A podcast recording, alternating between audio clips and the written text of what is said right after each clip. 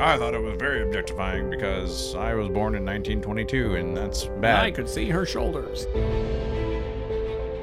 What's up, Story Geeks? It's Jay. We are geeks. We admit it, we own it, and we love science fiction, fantasy, and comic books, which is why we dig deeper into the characters, plot lines, and themes that appear in geek stories, just like Wonder Woman.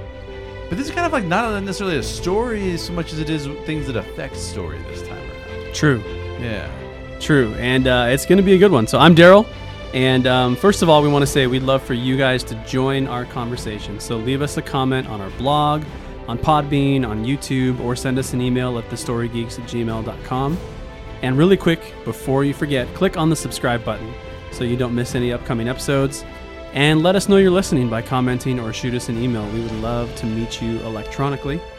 Yes. So I mentioned we're not really digging into a story so much as we're digging deeper into Well, we're digging into a story in a way that we have not quite dug into a story before. Yeah, and we may get into other stories. This may lead us into other stories as well. It I might. hope. I kind of hope it does. But we're talking about Wonder Woman's costuming. Yeah. So th- so for those of you, hopefully you've heard it by now, but we released a podcast on Wonder Woman where our guests were our wives, Jamie Smith and Jessica Shear, and we got into the area of costuming and we realized that there's just this whole subgenre around Wonder Woman's costume, and we thought we need to talk about that more, but we need some expert help in doing so. That's right. Yeah. And you happen to know some experts. I, I do. I do. So we have a very special guest joining us on this episode. Um, she is first and foremost a fan of the Story Geeks, Absolutely. one of our longest time fans, Yep. um, and um, a very one of my oldest friends, good friend of mine, and a professional in the costuming world, which we will let her explain. But Kate Acera is our guest tonight. Welcome, Kate. Thanks for having me. Yeah. Exciting. Thanks for being here. So tell us a little bit about what you do in the world of costuming. What I do, the title is I am a cutter draper. So, what that means is I take the costume designer's rendering and the fabric and the actor's measurements and I make it happen. Hmm. So, I kind of equate it to an architect designs a building and the engineer figures out how to do it and the construction crew builds it. So, I'm the engineer and the construction crew. That's Yeah. cool. And it's in the theater realm that you're doing. Yeah, that I right work in live theater. I work at South Coast Repertory in Costa Mesa. That's right. Nice. So, and this is super fun because, I mean, I've been going to movies with Kate and her husband, who is my best friend, and we've been we've been going to movies together for years, and we always talk about costumes. Like it's just a thing that I do because it's what she loves. And the price so, of being my friend. and, and so now we get to talk about it here on the show. Were you guys listening to the live show at all today? We were driving here, so Oh, we just okay. got like the tail end. So- Got it. Because on the live show, we actually talked about costuming and who has the worst costume, or what would it, what would you change about the worst Yeah, costume? yeah, yeah. We got because we were doing a Q and A today, and that's Yeah, one of the yeah, yeah. questions we got. Which I was thinking could maybe be a Patreon thing. Ooh, so maybe, yeah, yeah, which yeah. this was originally going to be. So when we were Yeah. when we were doing the Wonder Woman podcast, we were going to do this discussion with Kate That's right. as a Patreon exclusive, and we sort of realized that's not enough time. It should be bigger. More people should hear it. Yeah. and so full fledged episode. Watch out. yeah. That's right. So yeah, thanks for doing this. Sure, it's exciting. This is fun. So uh, we can dive into questions here. Um, so first of all, Kate, we'll start with you on this one, because I think this will relate to you mostly more than it will us. But I think we we can answer this too. What is it that you love about costuming? I love costumes because they can communicate so much about a character or a story mm-hmm. without a word being said. Mm. And a lot of times, what that's communicating to an audience member, like the audience isn't even really consciously aware of it. Hmm. You know, so it's just a form of communication that really we as people every day partake in. We just don't think of it that way Yeah. but um, so I like that. I like what it communi- can communicate. Um, I love that it also affects the actors. Um, we had an actor one time in a fitting, and he, was like one of the final fittings. He had this awesome costume on, and he just looked at himself in the mirror and he just said, "I love when the costume does all the work." Ah, you know cool, so yeah. like the costume was the costume can tell an actor how to sit how to stand how to move how close they can stand to someone You know, so what I do affects what an audience member sees, which is, you know, super cool.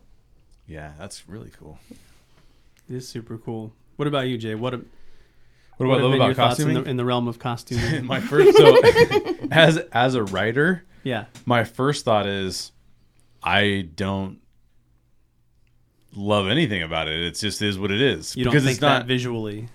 Well, it, well, no, no, I do think visually, but so, uh, but as I hear Kate talking about it, I'm like, oh yeah, of course. So this happened to us on our um, Star Wars fan film, where uh, I was a writer on that film, plus I had a co-writer with with me, and we didn't write details of costuming into the script. And, and normally on a script you wouldn't. In prose you would.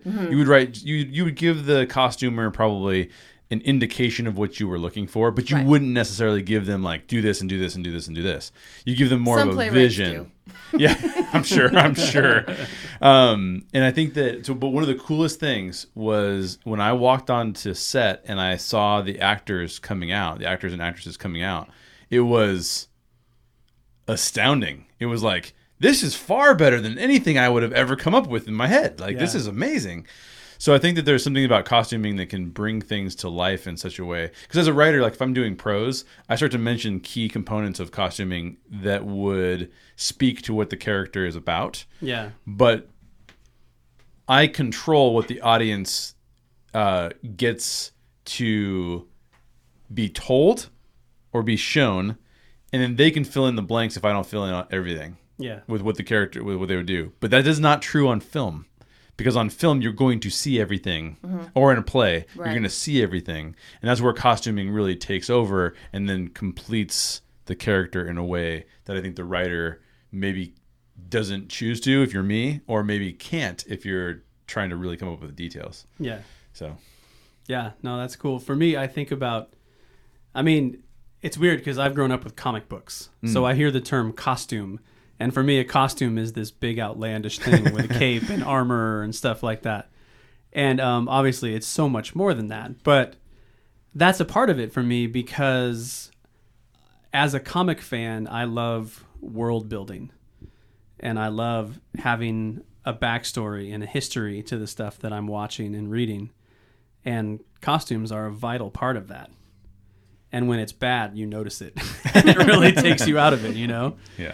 Um, so, yeah, I mean, as a fan of world building, I think costumes are awesome. So, and I'm glad we get to talk about it Yeah. in a dedicated fashion. Yeah. Um, but we are the story geeks, right? We, we love stories, and that's what we talk about. So let's talk a little bit about the impact of costuming on storytelling. So, and let's start with you, Jay, as as a writer here. Talk a little bit about the relationship there. Well, like I was describing, like it can bring things to life. So when you talk, when you think about, there's a, there's this thing that exists that is a story, and it has a beginning, a middle, and an end. And the goal of the entire team that is working on that story to make it come to life is to embed the audience in it, so that everything that happens is believable. So you, so you can't take you can't take any like for example let's just say that uh, let's just say that i was doing a film and all of my um, all of the the color tone was just completely wrong for what the tone of the film is Yeah. Let- let's say like a, a mad max the latest mad max right Yeah. you put different color tones on that film you get a completely different film so there's all these little technical details which they've given in. us. Like, Yes, there's true. a black and white version, That's which is a completely different. which is like. Logan too. awesome. Yeah, Logan's Yeah. done that too. So you can change the complete feel of the film and take people out of it, or put people in a different mood, different frame of reference, whatever. And then I think I don't think that there's anything more apparent than costuming when it comes to that detail. Yeah, Because if you don't get the costumes right, um, it's gonna be terrible. So I don't know. I, what would you say, Kate? Well, as far as a costume design, we say a lot of times at work, like if our work isn't noticed, we did a good job. Ah, yeah. You know, so it's a lot of time, unless of course, like there are movies and scenes in movies and scenes in plays where it's like written in, like we are featuring this, like whether it's a costume or you know, like a tableau or a set or something. So that not talking about that, but other than those moments, if you don't notice it, then that's a good design. Ah, got it. That makes know? sense. Yeah, yeah, makes sense. So Because it should fit. It should fit into that story. It should fit into the the. I think we're like we're both saying the same thing from our from our perspectives. Like, Right. the, there's the story has a beginning, middle, and end, and the entire time the audience should be in that story. Yeah. right. And if the costumes make sense for that story and they fit the characters Right. and they work well, you just go, I'm bought in. Right. If yeah, if you walk out of the theater and just think that looked great and not A, B, C, D, yes, then that's a successful yeah. thing. Now there are times when the costumes are better than the story. Yes. So like I, I, I uh, and they And are vice versa. oftentimes- Vice versa, though, true, really, true, you know? that's true, yeah. But I'm thinking of like I'm thinking of like this is not a geek film per se, but I, I remember recently seeing um, a Murder on the Orient Express. Oh, it was a great movie. I really liked the movie, Yeah. but the costumes and the actors were better than the story was, than the execution Really? of that story. I, I think so. But have you read the book? A long It's time an ago. incredibly ironic question for me to ask somebody else. But long time ago, I think. yeah. I yeah, I love that movie. Did you see that, Kate? I haven't seen Okay. it yet. I want to. yeah. And mostly I want to see it because of the clothes. So, Yeah. Yeah. Yeah, It's gorgeous. yeah. it is. Yeah. Well, like we had, I had a fitting with an actor a couple weeks ago getting ready for a play. And it was this really cool fabric that, like, the design was mirror image. So I could do some really neat things in how I cut the fabric and stuff. And the director happened to notice and he just came in. He was like, wow. And he actually went and got his assistant and said, "Look, this is what you know. A good cutter will give you this, this, this, and this, and that's why this looks so great." And the actor said, "Like it not never even occurred to me. I just know that it's it looks nice, Right. Yeah. Right. and like it's like that's all I need. I don't I don't need you to know why it looks nice. I just need you Yeah. to know it looks nice. Yeah. Well, and that's the weird thing about it. Like you said, you you made the same point that I was going to make that it works best when you're not even noticing it Right. because it serves the story so well Right. that it doesn't even stand out to you as something that you should zero in on, Mm-hmm. you know? Which is both great and unfortunate because of the huge amount of craft and artistry that goes into it, Right. you know? So that's kind of a double-edged sword there. Yeah. But, but yeah, when it's bad for me, man, it's so distracting. Like I think of we've we we just finished doing a live show we and we badmouthed Green Lantern quite a bit Oh yeah. on the live show, and I'm gonna do it again because Because why not? yeah. I mean, because you know they did the whole computer generated costume thing in that Yeah, one, and yeah, man, it was just awful. yeah. Now the, the story wasn't good in that one either, so it's not like it was damaging anything. But I know. I know. There's one thing that I found in- interesting lately is, and you might know, Kate, how this works better than I do. Mm-hmm. But some of the CG costumes are way worse than the actual co- like live costuming. yeah, And I don't know why that is. Is it because? I've gotten on a soapbox more than once about that. oh, let's let's get back on. Let's talk about Soapbox, it. soapbox time. I imagine it has to do with detail in some respects, right? Like they can't, they just as can't a, replicate as a it. non super tech savvy CG person, Yeah. I just I want the real. I want the tactile, whether Mm. that's costumes or whether that's set pieces. Like that Yeah. was really you guys are gonna hate me for it, but that was my biggest peeve on the Star Wars sequels. Like all No, of we those don't hate you for that. all of those sets don't exist. Hmm. And I believe that affects the performance of the actors. Uh, and it yeah, yeah, affects yeah. me as an audience member going, that is crazy. When Did you say sequels or prequels? prequels. Oh, Oh, no, yeah. we don't hate you at all. no, I mean, I We're mean, right there with That's you. yeah. but that's why. That's true. but- and it's true in some regards for the sequels too. Right. I mean, but On there are them, yeah. certain parts of the sequels that are real that are also brilliant Right. and beautiful. So Right, yeah. and I'm not saying like the beautiful landscapes and this and that, but when you're in an environment that can be created for real because there's amazing artisans, like Yeah. just create it for real. yeah, yeah, yeah. well, and I think that's one of our big beefs with Kingdom of the Crystal Skull too, Oh. which You guys love what movie is that? Is that movie? What is that movie? well, it's not part of a franchise, but it's Right, just it's this a weird movie with a dude in a hat. Yeah, yeah, yeah. It was. I mean, I don't think Harrison Ford was in it. No. Spielberg didn't do it. No. It was just something. Yeah, I don't. I know. don't. I don't know what I'm talking about. I just, but I think it was. I think it was written, directed, and starred in by Shia LaBeouf. but seriously that's one of the big problems is you watch that you watch last crusade and i know we're not talking about this but soap, soapbox right you watch last crusade you watch raiders you watch um, the other one. Dang it.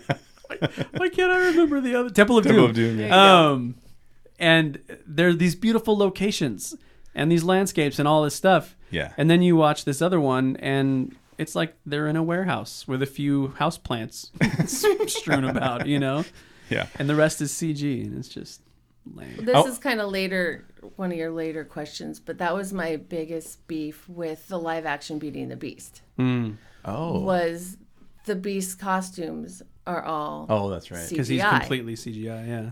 But why, when for a long time now there's been a live Broadway show with the actor with a full on contorted shaped suit to make him Yeah. the beast shape? He's got real clothes that fit him that are amazing. Yeah, yeah. So you can't tell me Hollywood and Disney did not have the budget to make that for real. yeah, I don't think it's about budget. I think it's more about control because with performance capture, right. I've, I've heard a ton about this lately with like the stuff that Andy Serkis has done and then with Ready Player One. With performance capture, you can literally go back and redo everything. Mm-hmm. It doesn't even matter where you have the camera. Right. Like all that stuff is shot in this big room called a volume, and you can go back later and put the camera anywhere you want. Right. Ooh, yeah. And so it's, that's probably why they did it, just for the sake of control. Well, and I know like his face and his hands and all of that were had to be CGI too. So Yeah. I'm sure there was a thing of, of blending might be difficult, but like his costumes pulled me out the whole time. Like I never Mm. could get sucked into that because I'm like, that's so fake, and I could make that, and they just made a fake one, which is an amazing skill set unto itself. I'm Right, not right. belittling that skill Yeah. set at all. But I agree. I mean, I love that movie, but that that is an unfortunate part of it too because also they could have just done a really good makeup job on Dan Stevens and he would have killed it cuz he's so good. He's so good. Yeah. I think there's probably, if I had to guess, we'll, we'll have to have somebody on who does CG. but if I had to guess, there's like this, there's probably a component I'll to send it. Andy Serkis an email. Yeah, yeah, yeah, yeah. He'll come on. We'll have him act answer each question as a different character he's Yeah. played. Yeah. um, I think there's probably a component to it too where, like, I loved the Black Panther costume when it wasn't CG, but when it was CG, uh, the the proportions of the character didn't look quite right. The movement of the character didn't always look right. My biggest complaint about that film is the CG. I think is pretty terrible, uh, in in parts. In parts, Right. but I, I- it makes me think too, like if you're gonna save computing power or you're gonna save time, that's that's actually a component of the costuming. Mm-hmm. Whereas like that, and that's all going to be done most likely in post, meaning Right. it's been filmed and Yep. now you're trying to hit a deadline. Whereas costumers can be like, start working on the costume, and we we can't begin filming until you're done. Right. So they even have different components like that, where I think you can run into different different constraints. Let's put it that way. Yeah. So Yeah, totally. Okay, well, we will come back and talk about some more other movies a little bit later on. Oh, but yeah. Let's shift right now and go towards uh, Wonder Woman specifically, because that's kind of where this came from. Um, and I think Wonder Woman is just a movie that's really rich with these kinds of questions. So let's uh, let's start with Wonder Woman herself, just the character of Wonder Woman and her costume. So, Kate, just on kind of like a high level, how did you feel about Wonder Woman's costume? Loved it. I think Yeah. I think that Lindy Hemming did a great job with not just Diana's costume, but just as a whole. I thought it was a great overall cohesive. I believe this world. Yeah. You know, Yeah. Did it strike you in any way as um, objectifying Gal Gadot in any way? Or, I mean, we had that discussion a little bit on the other podcast. right? No, because here's the thing: you could take Gal Gadot, who is smoking hot, and put her in that rat outfit, and film her like Patty Jenkins did, and she's just this beautiful badass. Or you can get some other director with the same actor with the same costume, and that is something that I do not want to watch. Mm-hmm. And, you know, and it is totally degrading and awful. Hmm. So That movie's called Justice League. Okay. It's not, it's not quite that bad. That was no, unfair. not quite that bad. now our chances of getting So- Joss Whedon on the podcast have plummeted. so I just think I don't I mean, you have to, you know, you have to honor source material to a point, right? So, True, you, and I think, but I the think source is- material at times Oh, has yes. been radically, right? Like 1990s Wonder Woman, I don't need to see that. yeah, you know but i think no i think she did a good job of making it appropriate of where and when diana comes from yeah, and still honoring the comic but not getting gross with it yeah. so i think yeah i think she did a great job just pulling it from the page but still making it better Yeah. What do you think, Jay? Yeah, I mean, I agree. We talked about this on the show, and I was just having thought about it, you know, for an extra week. Um, I do think, you know, there's, I know that um, equality is like a big topic in the modern world, and I do think it's a really important topic in the modern world. So don't mean to undermine that, but the reality is, different people in different costumes just will pull it off differently based on their body type, based on your mm-hmm. perception of them, based on how they're made up. Not every not every outfit is equal on every person, right Yeah. right? So if you did take a more 90s costuming take, right? If you put like let's say you put Pamela Anderson in the same outfit, I probably don't have the level of respect that I have for Gal Gadot, nor do I probably feel like I I, I probably feel like now at the hand in the hands of Patty Jenkins, I don't know, but in the I hands don't of know, man. Patty Jenkins is great, but that's a that's well, a hell of but, a task. but you see what I'm saying? Like, like, like, based on uh, other criteria, it'd be hard not to be objectifying yeah, right in the same costume. exactly So I, I- I think that there's a lot to be said for the presence, and I said this on the other podcast too, but the presence that Gal Gadot brings to mm-hmm. that Yeah. character, and I don't feel like it's objectifying either. There was Right. there was really no point in the film where I felt like, oh wow, they're really objectifying this character yeah, which is odd because I have felt that way about Black Widow, who's Right. oftentimes more covered up right than Gal Gadot was. So I think there's yeah. just, But in her case, it may, it's just it may as well just be a, a different color of skin. You know what I mean? Like it's that tight and that Right. yeah, yeah, form fitting that yeah, that's true. it's just right you know what I mean? Like yeah, I think that's true. But again, I think it depends on it depends on the characteristics of the person's body. yeah, It, it depends on the director involved and what they're trying to convey. yeah, It depends on um, the actress or actor in Yeah. the role. which I think is a big thing about Wonder Woman too, because um, Gal Gadot is Israeli, right? Yes. Yes. Or le- yeah, yeah um, and everybody serves in the military right. Yeah. in Israel. So Yeah. she served in the military. She's Right. trained in battle and stuff like right, that. right. So you get that in the way that she carries herself. Yeah. You know? Yeah. Well, and there's like no shot with her like pulling her hair down in slow motion in front of the Yeah. fan, shaking it, and you know, Carl's like Jr. Steve Trevor drooling. kind Yeah. of. Yeah. Right, yeah, you yeah. know, like you could have the same person in the same costume directed differently, and it's instantly objectifying. Yes. But that they didn't go there, and they didn't need to to tell a good story, which is Yeah. often why it's so frustrating when directors do go there Right. because you don't need that to tell a good story. No, not at all. So And I do think that there are some ways that the film does use objectification in a humorous way, or Yes. or the possibility of. So we see Steve Trevor, Yeah. and they make that a joke. right, And as an audience, we know that in our modern culture, in cinema, it is far more likely for women to be objectified than men. Yeah. So this is a joke. This is this is a parody of that mm-hmm. kind of situation. Yeah. And then and then even the even the moment where she's going, they're in. They come up to London, and she's going to take off her overcoat, and he's like, "No, no, don't do that!" Like everyone Yeah. will freak out. Right. And again, it's used as a humorous way, not as a means by which to actually objectify the character. Yeah. this So is an do a lot of opportunity to show your skin. Exactly. Right. Exactly. Right. So Yeah. Totally.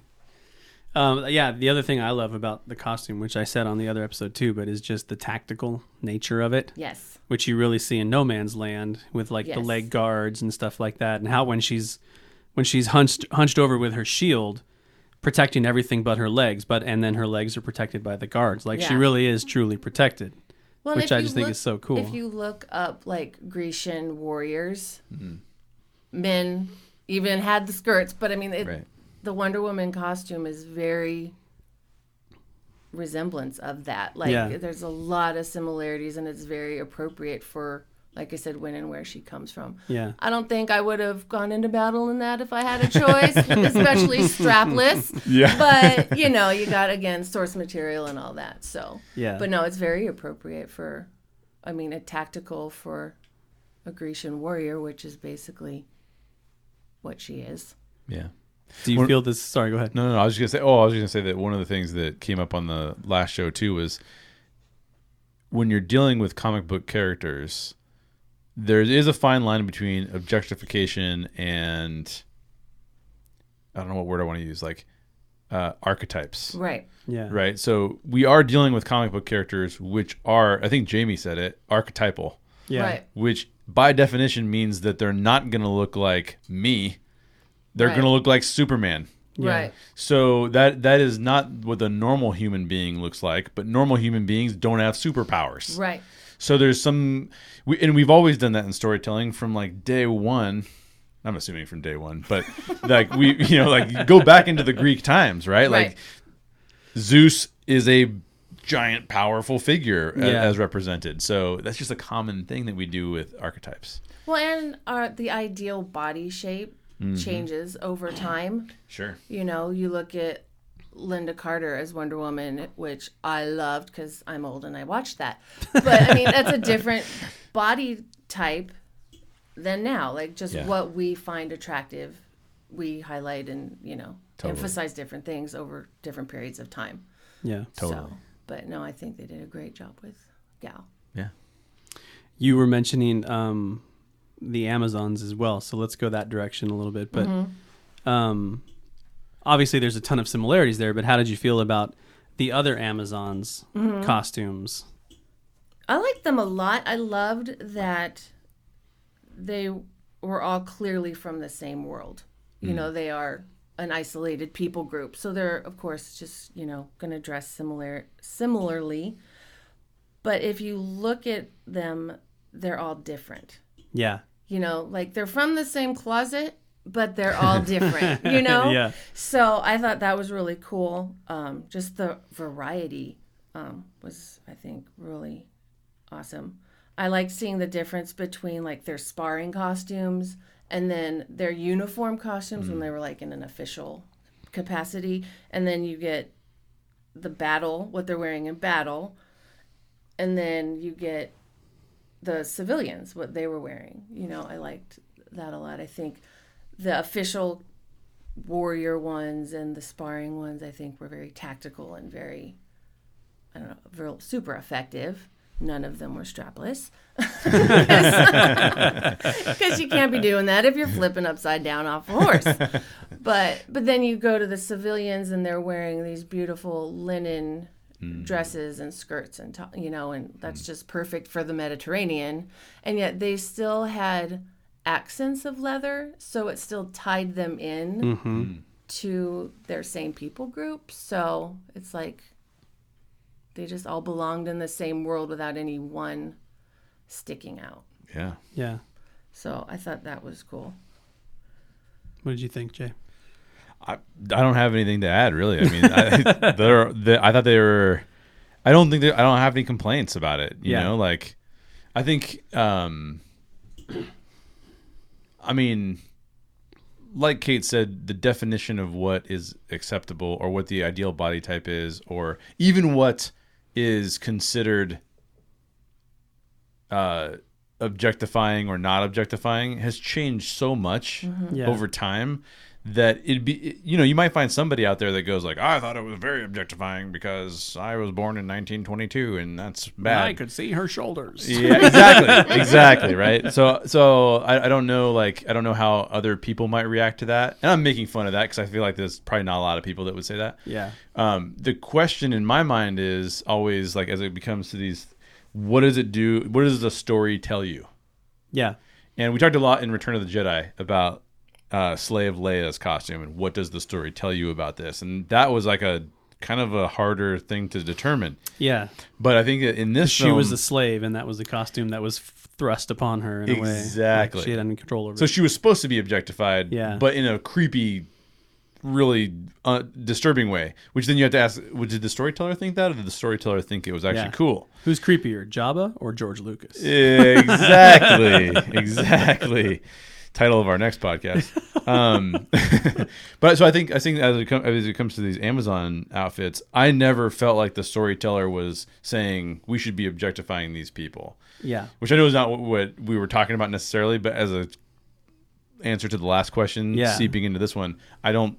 I thought it was good. Well, and I think also an easy, what in the hands of another director would have been an easy route would be, well, the Amazons dress like this, and they're all dressed like the sparring outfits because those are sexier. Yeah. So even like the women in the marketplace, and you know, like that's just how they dress. And I think that that, in the hands of another director, would have been an easy out, and that would have Yeah. been completely objectifying because that makes no sense Yep. yeah, you Yep. know another thing i like about the um, amazons and this is specifically antiope is she's got a wicked scar on her right mm, shoulder. yeah, and i love how that can say so much about her story hmm. without going into her story. That's cool. you know so i really like just the that level of detail. You know I, I always wanna- wondered, and I never looked it up, but I always wondered if that was makeup or if Robin Wright actually has a scar on her body there that they chose not to cover up. Ooh, that's a good question. You probably could find out by looking at like red carpet photos and Yeah, you yeah, know yeah. stuff like that. Yeah. See Although there wearing they might cover it up. I don't know. yeah. So I do have a question about that Mm-hmm. as it as it pertains to your job. How how much does the costumer work with the makeup artists? Well, the costume designer would do that. So me as Ah. a technician, I don't much other than like a show we're working on right now has like a prosthetic, like really gross mosquito bite and stuff. So Ah. we have to make sure that that shows and make sure the Mm. shirt opens enough to show that. So other than that, my job doesn't deal with, but that all the makeup and the hair and scars and stuff like that is still all part of a costumer's, a costume designer's job Oh, cool.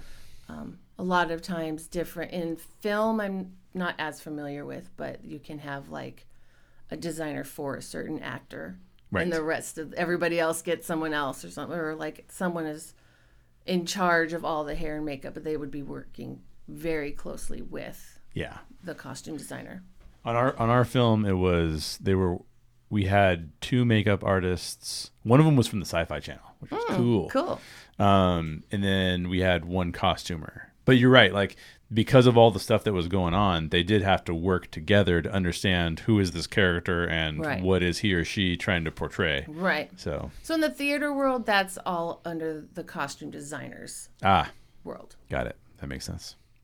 Cool. Yeah.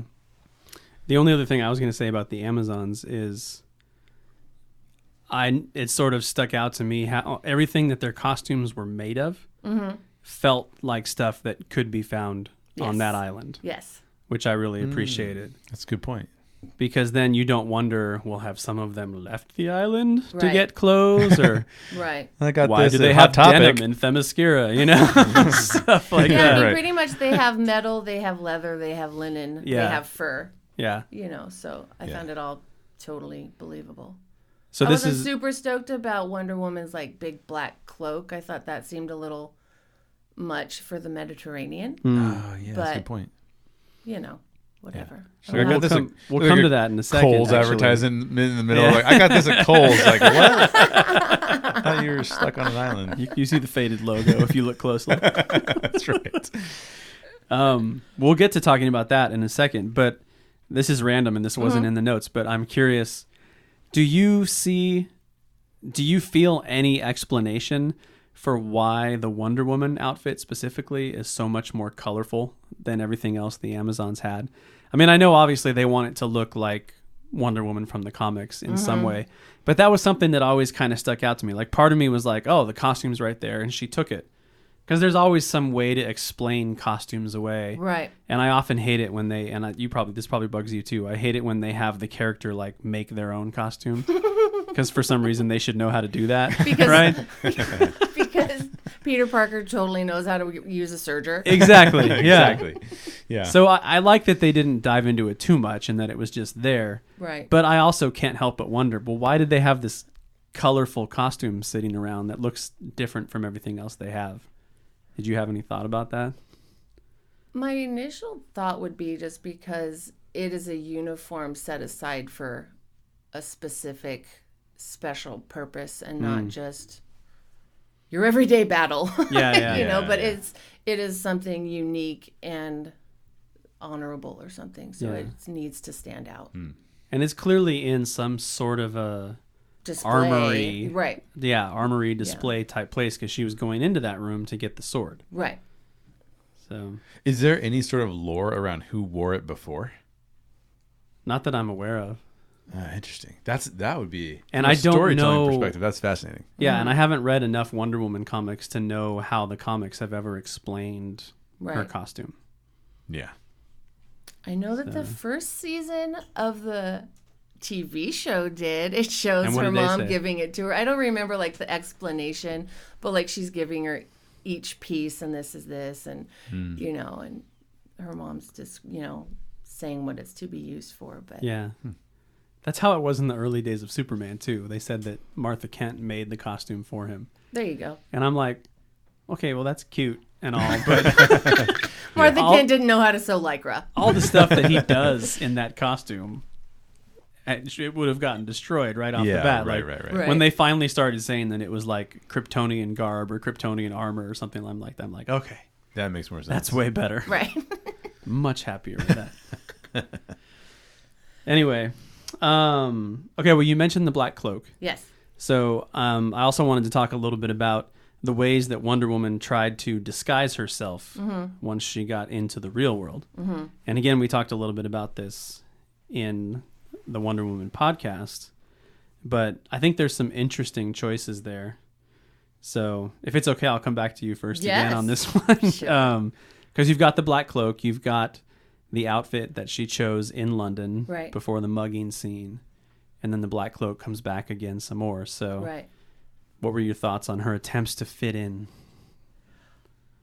Well, number one, I think the fashion show sequence is hilarious and like the perfect right amount of comic relief. Yeah, Like it's just a nice little palette cleanser and it's a neat thing to show so many awesome fashions of the time, so that's cool. Um I know like in the podcast like Jamie mentions like she's coming out and looking coy and and stuff and I didn't see it that way. I saw it as like I've tried on 348 outfits and I think I might have found it. You know, like like a bride going wedding gown shopping and they've tried on all of these wedding gowns and like they come out to their bridesmaids and like I think this is the one. yeah, You know, so I kind of see that's how I read her face. And um I know Daryl you had mentioned that I like you thought Steve Trevor kind of gave her a look cuz she's dressed like a man. You know. yeah. But when I went back and listened to the episode, I also kind of thought, oh. like, well, where the hell did I get that from? Like, that's not really. No, but the thing is, you were kind of right because this movie takes place at the end of World War One, which is 1918. yeah, Women in the UK got the vote in 1918. She was dressed as a suffragette. Mm. So when she comes out and he's like, "No, wait, we're trying to get her to blend in. Oh, we're not trying to have her dress like a political radical." You know, so I think that's why he was like, "Um, no, that's not going to work." Yeah, But it's just super cool that it just she's dressed like a suffragette and she's like the most powerful woman in the world, which is super rad. Yeah, You know. that's cool. So I mean, to me that's the whole that's like worth setting it in the time period they said it was just for that that moment. Yeah. Like of course she'd be dressed as a suffragette cuz she would totally be on board with that. So it's just neat that that's when the war ended and some women got the vote then Yeah. in the UK. Um, so yeah, and then Daryl, you'd mentioned that her glasses and like the mugging scene were Clark Kent, baby. was the Clark Kent. but here's the thing: also, if you look at season one, not after, but if you look at season one of the Wonder Woman show, it's I see it as a total homage to that because her glasses are very very similar and Yeah. her hairstyle is very very similar Yeah. to Diana Prince. Yeah. So, but Which Diana was also probably an homage to. right. So, and Diana Prince, I think in the TV show, I think she was Steve Trevor's secretary, which is also a fun twist how they Ah, kind of like changed changed that. Yeah, but, um, That's cool. So I thought that was neat. Just clever. Clever storytelling. Yeah. I felt like it was a kind of a. It was funny because it was definitely homaging Clark Kent, but it also felt like a little bit of a jab Mm. at the idea that, you know, putting on glasses and a suit somehow makes Right. you unrecognizable as Superman. Right, right, right. it's just funny. I never even went to Clark Kent. I was Yeah. just like, oh, the TV show. Yeah. Although I will say, okay, this is totally off topic, but it's in my head, which means I have to say it. Um, the best explanation I ever heard for why Clark Kent works as a disguise for Superman, it was from some comic. I can't remember what comic it was. I don't know, Freddie. You're you're probably the other biggest comic guy in the room. You, maybe you might remember, but it was um, basically the explanation was that when Superman was in his Clark Kent disguise. Or maybe it was when he was Superman. I don't know. One of the times he used his super speed to modify his face. He basically moved his face at super speed so that Oh, he looked a little bit different. I see. So he's a mutant. Yeah, which we, which you can't see in a comic book, but they explained it. And I'm like, that's a great explanation. There you go. So he's constantly walking around twitching like crazy. Yeah. It must be exhausting to do if you actually have that power, but Yeah. By the way, for those totally for those of you who do not watch the Story Geeks live show, Freddie is our sound engineer slash producer. Yes. so doesn't have a microphone, but is with us. Is with us in the room. Yes, he is. um, yeah, that was totally random. What did you think, Jay, about her? I mean, this is, this is one of those cases for me where I would go, "Yep, didn't notice any of that." I mean, like you talked about, right? Like, so I mean, for me, it was just like, yeah. I think the one thing I would say is that I really appreciated the World War One era motif across the board in production design, from even like them pulling into London and you see it all because we always, at least in the U.S., because we were so much more involved in World War II, we see that all the time, but we very rarely see World War One. Yeah, So it's really fun to see the war, the war that ends all wars, right? That's, um, it's really fun to see that on film and to Yeah. see uh, superheroes in that context, yeah, and even like the the planes that they fly and stuff like that. But and which is another cool costume that I hadn't even thought of off the top of my head. But now that I think about it, I'm like, yeah, that's cool when he's when he's the pilot costume. That's a great costume too. Well, that's kind of where I want to go next. That's the stuff I want to talk about. Is everything surrounding Diana, mm-hmm. like everything that suddenly we would have a historical reference for. So you start to think about accuracy and stuff like that, like the military costumes, the way the townspeople dressed in London, and stuff like that. So, how did that strike you as far as accuracy? Did it take you out of it at all, or Um, well, like Jay, Jay was saying, like the aughts is just not a time period a lot of things are set in. So it's really cool to see that featured, Yeah. you know. And fashion wise, they're kind of, especially the women's wear, is kind of odd looking to our modern eye. Like the hemlines are at a weird spot and the waistlines are kind of funny. But so it's so neat, like to see it done and then to see it done well was, Yeah. I think, um, really cool. Um, in the London scenes, I loved like all the different textures and the variety of styles. Like it's not, oh yeah, they all went to the same store. You know, they was just a huge variety of fabrics and and textures and stuff. Um, military wise, did you ask me about that? yeah, Um, I'm not a military expert. I'm sure Yeah. a military expert historian would have would have notes. yeah, Um, but what I really liked about the military um, costumes was like just the variety again, but yet they're still all in uniform. yeah, Um, I love the level of distressing and the variety of distressing. Like they didn't all get hit with the same mud brush, um, stuff like that. And then you have these guys in the trenches or the guys coming back from the front and all of their disarray mm-hmm. and then you have the contrast of the uniformed, the German uniformed like officers in that boardroom meeting. Yeah. And their uniforms are so rich in color and they're Yeah. so beautifully pressed and they're wonderfully tailored and the shiny buttons. clean. Yeah. Yeah, perfectly clean and shiny buttons and shiny medals and and so just the the difference of that I thought was really cool. Like Yeah. those two groups of people are having very different experience, you know, and that hmm. shows in their clothes. Yeah. Hmm. And it shows in the way that she interacts with all of them too. Mm-hmm. Like like when she goes into that room where all the generals are and stuff like that, she doesn't belong there. And Right. she's like, Well, why don't I belong here? Why are you better than me? You know? Right, right, right. And She's then so cool. and then she's out there amongst all the people and doesn't see the muck, doesn't see the dirt or anything like that. She just sees people the that need help. Yeah. You know? Yep. So what do you think, Jay? Well, in my book, Costumes of the 1910s, I have no clue, man. I have no clue. I, I, it looks good to me. That's all I would be able to say. It does. Yeah, I mean, I couldn't. I, I can't, I'm not a histor- historical expert either, so I can't speak to accuracy. But Right.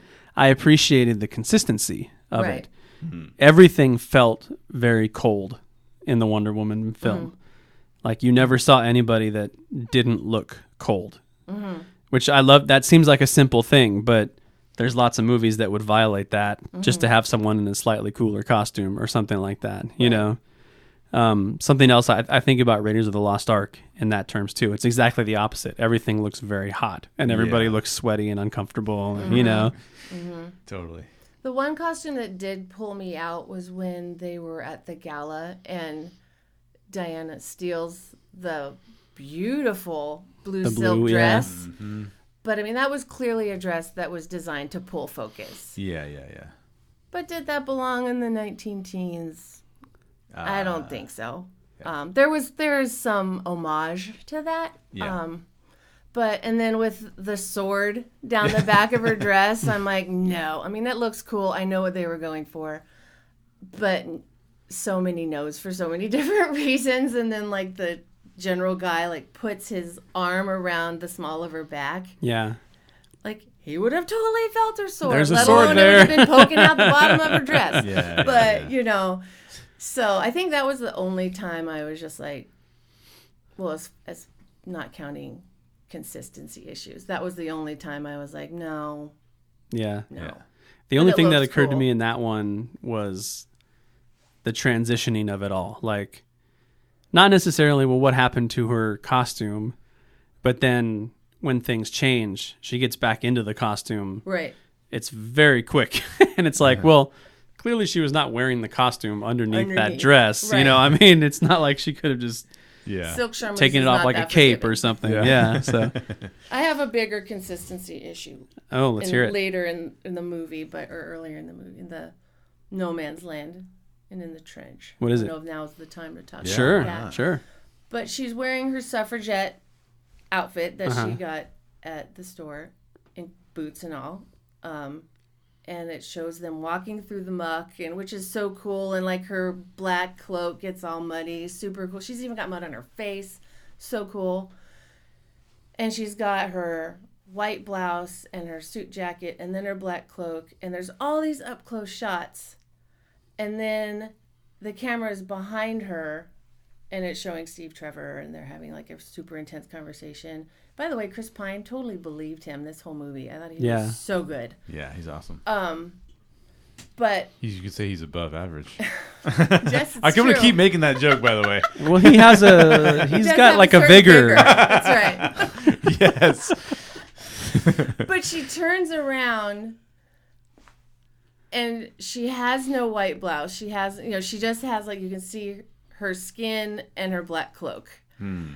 And she turns around and she pulls a pin out of her hair and does this weird shake thing and is instantly in Wonder Woman mode. And I'm like, mean, even the TV show just had her do a cheesy spin. I was gonna that say, would you rather she spun and then had this big sparkle? no, I would not want that. But that at least explained it. so what this movie needed was some disco music. yeah, No, for sure. no, it just at least that explained it. Where And even like you see that she's not wearing her costume underneath the um, the suffragette costume underneath her cloak. But when she reaches up to take the pin out of her hair, she even still has the cuff of her blouse. So hmm. it's like they rigged that inside of her cloak. But I'm I didn't like- notice just that had, at all. I just had to call No, BS there. I'm guessing Patty Jenkins was relying on the gravity of that moment for people not to notice that, you know? Because I'm it's not like, normal. but in it's that what I'm going to do, you know? Which is a super cool moment. Yeah. But, you know, and then she climbs up the ladder and it's awesome. And they do this feature on her shoes, which is awesome. And wow. And they get in the next village and she's wearing a completely different pair of shoes. And I'm just like, no, I can't do it. Um, So. What about Ares? And I'm talking about battle Ares, not so much the in, not so much the general in his Not regular clothes guy, and stuff like guy. that. Yeah, but I'm glad you mentioned that because I was going to forget. I loved it. yeah, I loved that it was like rough and just and thrown together and from thrown the parts together, that well, were pulled around. together. Yeah, You know, yeah, I like that it wasn't like I'm going to pull all this metal from my surroundings. Now I have this beautifully polished chrome suit or Yeah. whatever. You know, with leather accents because that's the world we come from. I Yeah. love that it was just this raw, blacksmithy kind of. This is good enough to do battle in. I thought that was really cool and consistent with the story. yeah, And it was different than the costume that he was wearing in like the story montage, like Mm-hmm. the storybook part. Like he was wearing a much more finer or refined suit. So I liked that there was a difference. Yeah. I thought that was super cool. And like how he drug his fingers down his face to like make the eye melted, holes and stuff. yeah. I thought it was really cool. What did you think about Ares?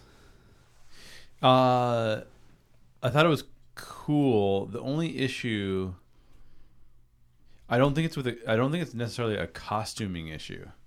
It was an actor, casting issue? Yeah, Yeah, I think that's where I am, that too. guy is like, I don't buy that. Yeah. If anything was going to take me out of it, like I think that would have been it. And it's so interesting because, um, just to go back a second to talk about like, isn't it interesting when you become more aware of things? How like I would never have caught all those things that you just caught, and so it's so it's so funny because there's these things that occur in films or any kind of stories really where when you become suddenly become aware of them because of some expertise you've gained it's like those take you out of it. Mm-hmm. So the the the bar just keeps being raised for film for storytellers of like oh wow, i gotta do this right but yeah it, specifically for Ares i think um it was more the i didn't buy the transformation of the actor not Yeah. the costuming That was my problem too. I almost wish it was just costuming.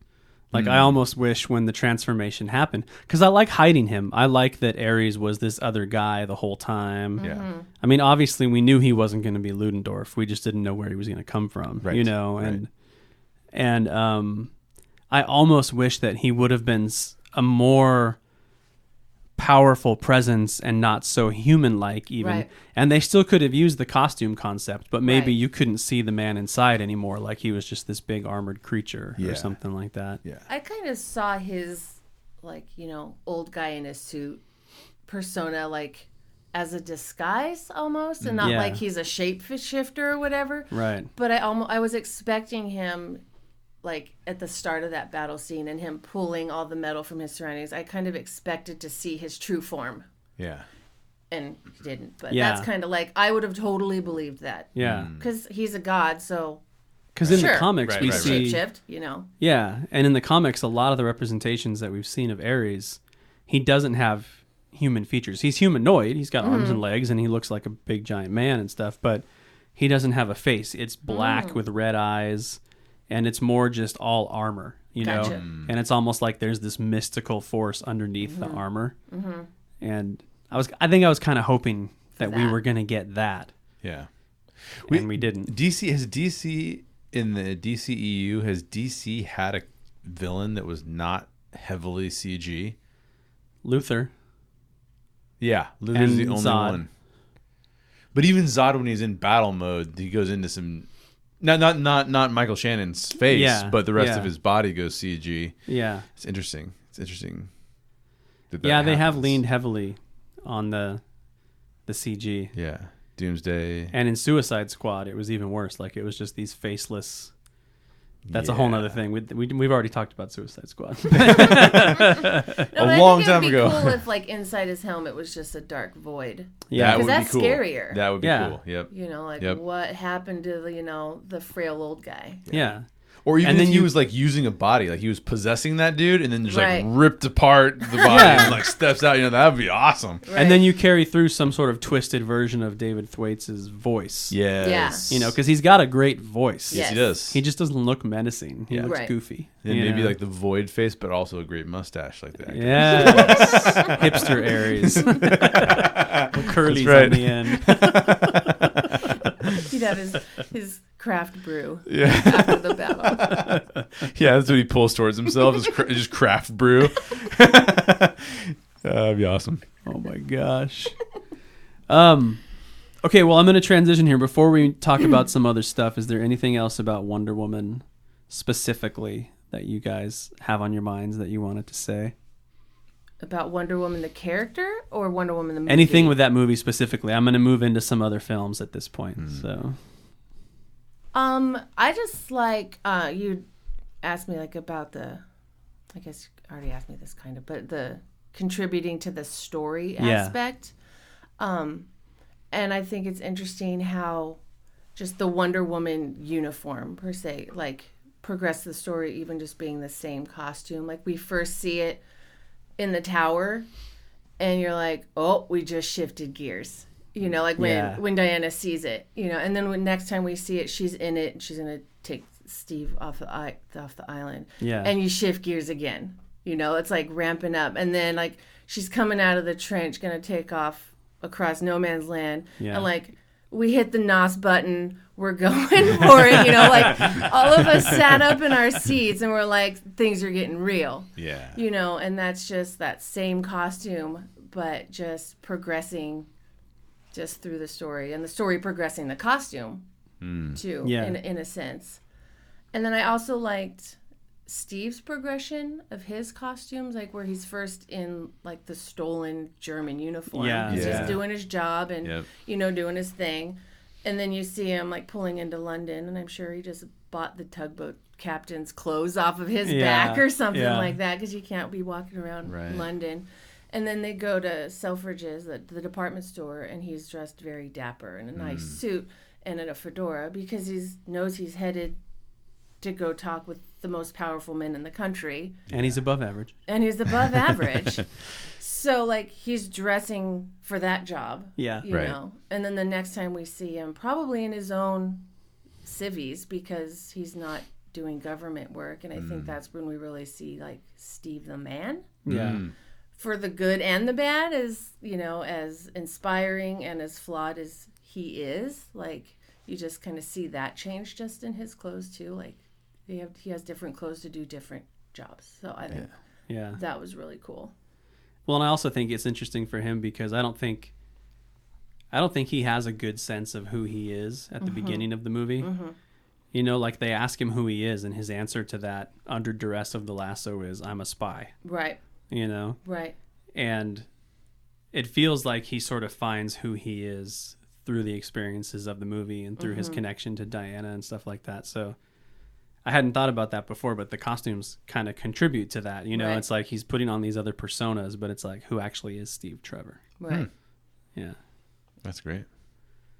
One other thing I would say is, as we've talked about it, Wonder Woman is my second favorite um, uh, comic book movie of all time. Behind.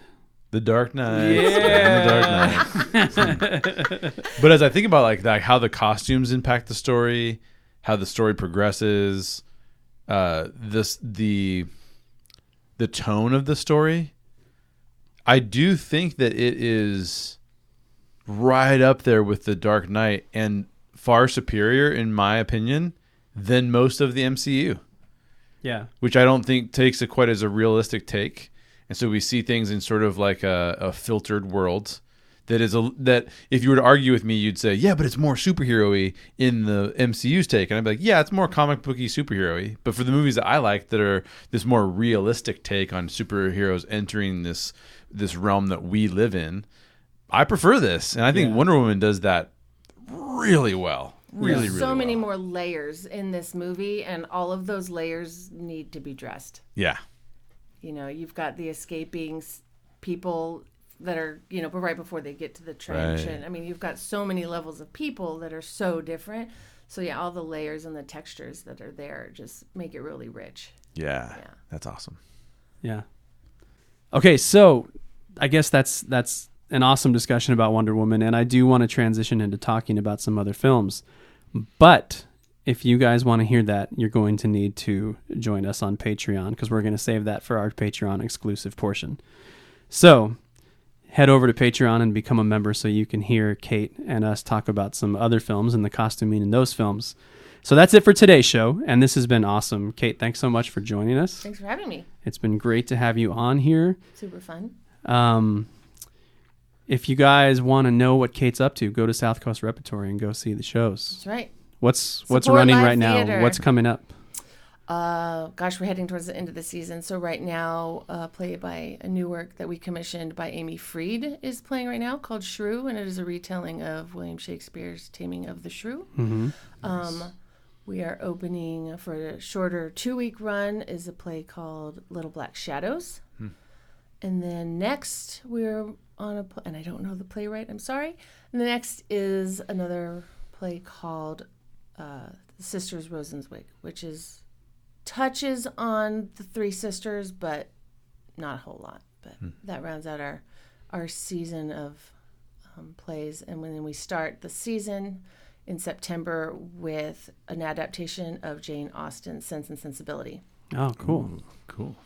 Awesome. So go check all that stuff out, guys. Thanks, Kate. Thanks again for joining us. Thank you. This has been really fun. And you guys out there who are listening, please do not forget to subscribe. That's right. And leave us a comment or send us an email at thestorygeeks at gmail.com. Also, we love iTunes reviews and we read iTunes reviews on the show from time to time.